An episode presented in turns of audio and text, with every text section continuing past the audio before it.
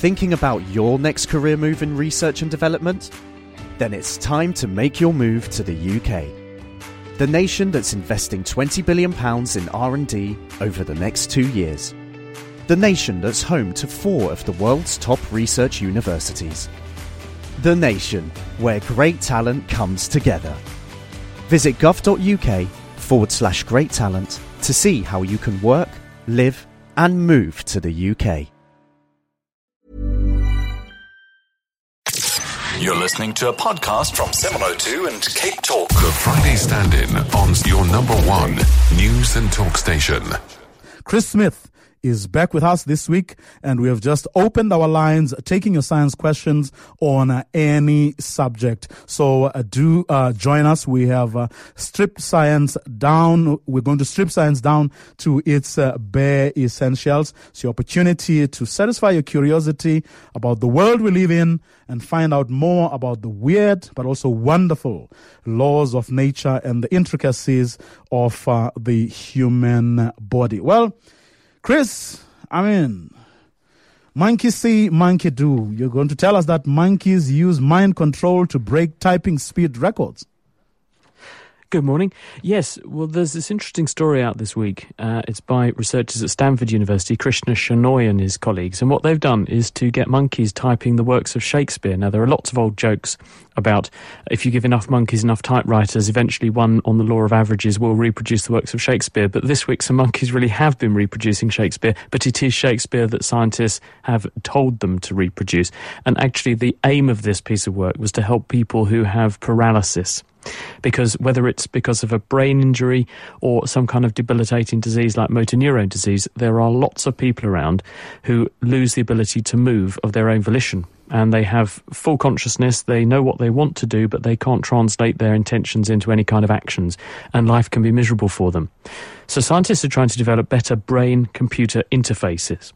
The idea is that you could have a system where a computer eavesdrops on the neurological chatter going on inside your head, learns how to decode that neurological conversation, and then turns it into meaningful actions on the part of a robot or some kind of prosthesis. And what this group here have done is to push this a stage further in terms of typing and communication. The way they've done it is they've taken 2 monkeys and they've implanted into the motor regions of their brain, in other words, the parts of the brain where movements are planned and executed, these arrays of tiny electrodes that can pick up nerve activity. They then watched the monkeys moving with a camera and used a computer program to match up what movements the monkeys made on the camera with corresponding patterns of brain activity, so that their program could learn that when a certain pattern of nerve activity was seen, this presaged the monkey making a certain kind of movement. Once they trained the computer like that, they were then able to show the monkey on a screen a virtual computer keyboard, flash up certain keys, and then the monkey had to think as though it were reaching out with its arm and touching the illuminated button. And when they did that, they registered a hit and it typed something, typed virtually. And they were giving the monkey actually to be or not to be as one of the things it could type out. They also had some fun because they clearly have a sense of humour. A banana, a kingdom for my banana was one of the things they got the monkeys to type. But the crucial detail was, using this system, the monkeys were twice as fast at typing as the existing systems and records we have for typing speed in humans using this kind of system to try to communicate. So it's a massive step forward. And if we bring to bear also big advances made by Google and Apple in using things like predictive text, you may be even able to make this go even better. And this really could have a quality of life impact for human patients. So hope for the future, especially for people with paralysis. Indeed. Well, let's take calls then. We're going to start with Rebecca from North Riding. Hi. Hello, Rebecca. Morning, Rebecca. Thanks, Rio. Hi, Chris. Your general knowledge is amazing. I wanted to know why men are hairier than women. I know in apes, where we're supposed to have come from, it's not really the case. So why is it in humans that men are hairier than women? Hi, Rebecca. Well, this is an example of what we call sexual dimorphism. In other words, We're the same species, we're both humans, but there are differences in appearance between males and females. Now, in humans, yes, we've got a hairiness difference because men tend to, over their body, have more hair, but on the top of their head, especially as they get older, have less hair than women. If you look at other animals, they have different kinds of sexual dimorphism. In some species, the male is tiny compared with the female. In other species, it's the other way around. You have a huge male and a very small female. If you look at the African lion population, for example, you see male lions have a giant mane, big body and a roar. Female lions don't have that mane. They look quite different. There are various reasons why this can occur, but the answer comes down to the E word, evolution. For some reason, historically, various traits have been selected by the opposite sex to send out a signal about mating fitness, probably. Males, if they are reproductively very fit, are likely to have more testosterone than males that are reproductively less fit. And testosterone, this is humans, testosterone makes bits of the body hairier. It encourages hair growth, except it has the opposite effect on the top of the head, where over time, especially if you carry a certain copy of a gene, you tend to lose your hair on your head, but not elsewhere on your body. Way too much testosterone. Well, let's go to Chris in Greenland. Chris Greenland, rather, in Pretoria. Good morning. I'll put a question and then I'll listen on the radio. On two occasions now, I've found a cockroach in our microwave, and to sort it out, what I've done is to turn the microwave up to maximum and run it for 5 minutes. On each occasion, the cockroach then happily flew out of the microwave and also escaped through the open window of the kitchen, never to return. Did you eat it, Chris? I'm kidding. So your question is, of course... So you want to know why did the cockroach evade microwave nuking on all occasions? The answer is that cockroaches are mobile. They have legs, they can move around. And the microwaves going on inside the microwave oven are quite large. What do I mean by that? Well, when we talk about waves, waves have a function or a feature called a wavelength. And the wavelength is the distance between the peak of one wave and the peak of the next wave in the sequence. Now, the frequency of a microwave oven that you cook with is about 1.5 gigahertz, 1.45 gigahertz. In other words, billion waves a second. And given the speed of light is 3 times 10 to the 8 meters per second, that means that the size of the microwaves inside the oven is about 12 centimeters from one peak to the next wave. So that means that the distance between the hotspots is at least 6 centimetres because it's peaks and troughs where the heat is most concentrated. Given a cockroach is only a centimetre or two, I'm assuming you haven't got mutant cockroaches in your kitchen, then the cockroach relative to the size of the microwaves is relatively small, and therefore as soon as it feels it's getting hot, what it does is the same as you would do when you're walking down a street. You can feel where it's hot and sunny, you would move into the shade. Well, the cockroach can sense where the heat is and where the cooler areas are, and so it will just scurry around to put itself in the cooler spots between the peaks of the waves all the time, and it'll get lots of exercise doing it, especially if you have a turntable in the microwave and it's got to keep dancing around to stay in the cool spots, but it will avoid the hot spots and therefore can avoid being cooked. If you fixed it in one position and you focus that position on a hot spot in the microwave, it would definitely cook. Chris Smith is your naked scientist. More from him, and we're taking more of your calls after this short ad break. 702 and Cape Talk. The Naked Scientist.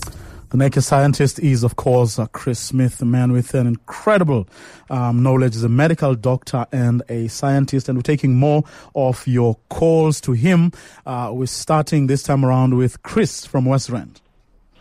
Hi guys. Hi, Chris. You know what? We eat red peppers, green lettuce, white rice, etc. It might sound a silly question, but then what happens to the color? Because by the time it all comes through our system, it's all brown.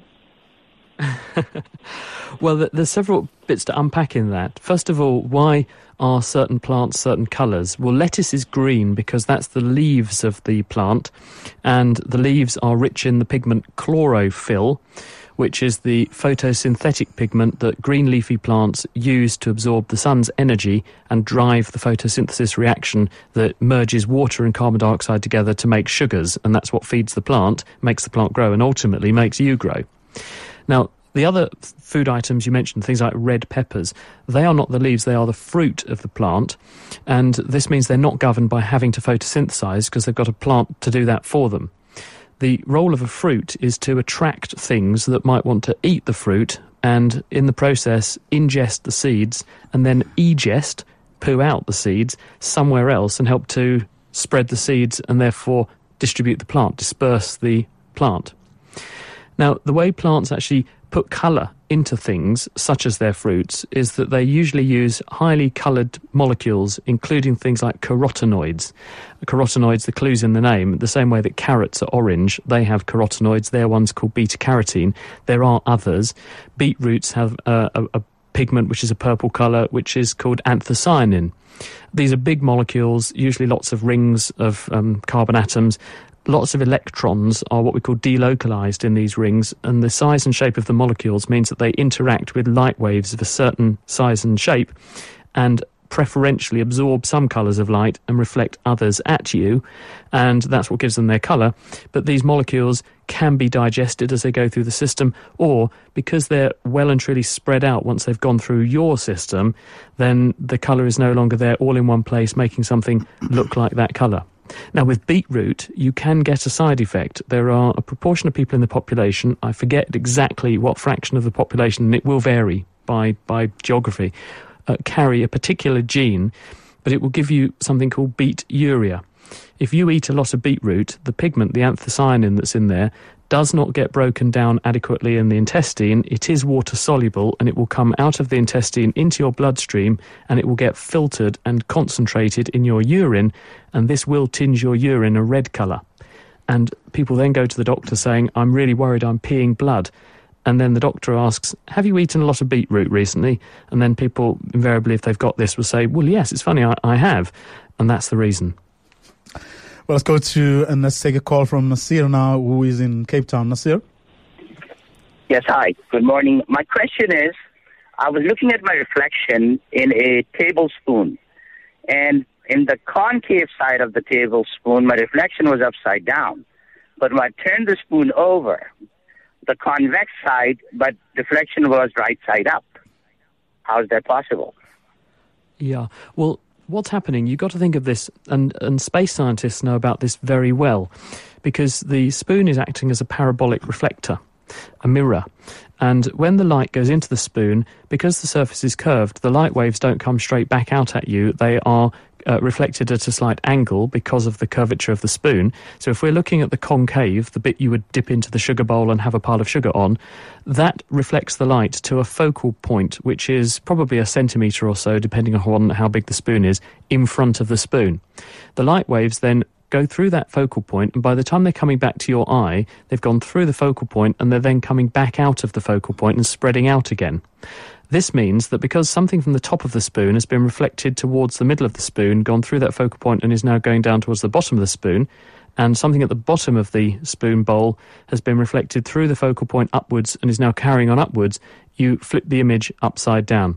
The reverse side of the spoon is a curved surface and is therefore spreading out the light that hits it from the minute it hits it, and therefore you just see a bigger version of yourself. You don't see an upside down version of yourself. Thanks very much. We go now to Adrian, who's in Cape Town. Adrian? Yes, good morning. My question is also a medical-related one. Why is it that, try as you may, it's seemingly impossible to keep your eyes open when you sneeze? Yeah, well, there's a protective reflex there, Adrian, and the reason for this is that the corner of your eye closest to your nose, if you look along your lower eyelid, there's a little black dot, and that is called the punctum, and it is the plug hole for tears. Tears from the lacrimal gland run into the upper outer edge of the eye, across the eyeball, clean it, disinfect it, and then they drain away down that nasolacrimal duct, which is a connection from the eye into your nose to get rid of the tears. When you sneeze, you dramatically increase the pressure inside your airways, including in your nose. If you were to leave your eyes open, and you can sneeze with your eyes open if you really force yourself to, and I've done this when I've been driving and needed to sneeze, and it would be dangerous to shut my eyes, so I forced myself to keep them open, and because I was intrigued to disprove the myth that your eyes pop out if you sneeze without them closed. When you do that, if you don't screw up your eyes, the high pressure in your nose forces the flow of tears the wrong way up your tear duct and out of that punctum. And that would also include all the snot that's in your nose. So by closing your eyes, you screw up the punctum and force it closed and make the pressure in there much higher than the pressure in your nose. And this stops anything flowing from your nose up into your eyes, because snot in your eyes is snot very nice. L'Oreal is in 4 weeks. Hi, Chris. Morning. I wanted to ask you the question. In the daytime, your salivary glands produce saliva. Do they continue to produce it at night? Because in the daytime, if you sit and you don't swallow your saliva, you can take a deep breath and choke on it. But then what happens at night? Does your salivary glands, do they stop producing saliva that we don't choke in our sleep? Yes, absolutely. When you go to sleep, all of your normal body patterns change. Your control of things like saliva production, tear production, everything else like that is all under automatic control from a branch of your nervous system, the autonomic nervous system. And this tunes its activity according to how busy you are. So when you go to sleep, the rate of tear production slows down, and that's why your eyes can be dry and have sleep in them when you wake up in the morning. That's the collected dried out tears in the corner of the eye, and also your mouth often feels dry. And many people will know the phenomenon of stinky breath in the morning, and this is because saliva has an antibacterial effect, and when you go to sleep at night you make less saliva to avoid yourself having a mouthful and making your pillow saturated and choking on it, and as a result you don't have as much of the antibacterial effect washing away the bugs in your mouth, and so the bugs in your mouth have a field day and a bacterial banquet on any food you haven't cleaned away from your teeth before you went to bed, naughty you, and as a result they make lots of stinky, whiffy products, which is what gives people morning breath. And that's why having some breakfast and reinforcing the saliva flow then makes that go away. We're going now to the Johannesburg CBD. Mzugi Singh. Yes, good morning, Chris. I've got three brothers.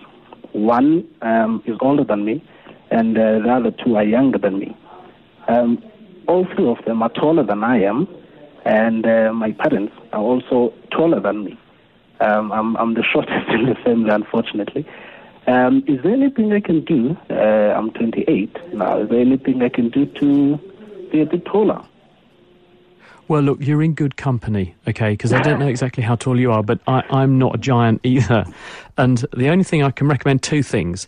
One, stilts, or two, move to Japan or Guatemala, because as we have learned from a recent study published in the journal eLife, which looked at many people all around the world over the last 100 years and how high they are, the people in Japan have got taller, but not as tall as people in the West and in South Africa, and therefore you will be relatively a giant in those countries, and especially in the Middle American countries. The reason that there is this diversity in height is because height is what we call a polygenic trait. Lots of genes all contribute to how high you are, and they set your height potential, how high you could become, but superimposed on that is the environment in which you grow up, because although you may have the genetic potential to reach a certain height, if you are not healthy, if you don't have enough food, if various other things go wrong in your life, this can retard your ability to reach that genetic potential. And I have a very good friend who his parents grew up in Bangladesh. He was best man at my wedding, and he is enormous compared to his parents. They are obviously genetically highly related to him because they produced him. He has the genetic potential they do, but because he's grown up in England and had a good diet and been healthy, he's reached his developmental genetic potential and is therefore about a foot taller than his parents. Stephen in Somerset West. Hi Chris. Thanks for taking my call. Look, I'm in my early 80s and I've always lived a very active life. But the last 6 or 7 years, my sense of balance has been getting worse and worse and worse. And walking is becoming more and more difficult. In fact, I can't walk at night at all. I first analysed as having motor neurone disease, and then I went and had a second opinion and was analysed as being CIAP, which is chronic idiopathic anoxal neuropathy. Now, all I want to know is this condition going to get worse? Can it be arrested at all? Is it terminal? And is there any medication one can take for this very debilitating nervous disease? Hello, Michael. I'm really sorry to hear about that. And it's a shame when, you know, you're saying you're so fit and active at a ripe old age and now you're having these problems. Unfortunately, everything, you know, it does not improve with age, and something's got to go wrong with us eventually, because we don't all live forever, and it just depends what gets you. And in some people their heart claps out, in other people the nervous system starts to fail. The problem with the nervous system is that we have to make what we're born with last a lifetime, because with a few rare exceptions, the brain cells you're born with are the ones that you must make last throughout your life. And when things start to go wrong with the nervous system, although we can do quite good symptomatic control, we can't put right damage that's already been done, and it will depend on what's causing your condition. And I think it is right to get this properly investigated, because there are some things which can be done. If this is an inflammatory condition or an immune condition doing this, then that might be the reason. You might have some kind of demyelinating polyneuropathy or something, which can be an immune problem, and it might be meaning your balance is off because the signals which are coming from your feet and lower legs are not getting up to your brain properly to inform your balance system. On the other hand, the balance system could be becoming a bit less good as you've got older. It does in everybody, and it could be a combination of all of those things. So certainly, before you condemn yourself to being totally clapped out, I would get a proper medical workup and make sure that you've had a good neurological opinion and they've investigated all these avenues, because it may well be that there's something reversible there which could restore you back to your former vigour. Chris Smith, thank you very much. That's how we come to the end of this week's Naked Scientist. Thinking about your next career move in research and development? Then it's time to make your move to the UK, the nation that's investing £20 billion in R&D over the next 2 years, the nation that's home to 4 of the world's top research universities, the nation where great talent comes together. Visit gov.uk/great-talent to see how you can work, live and move to the UK.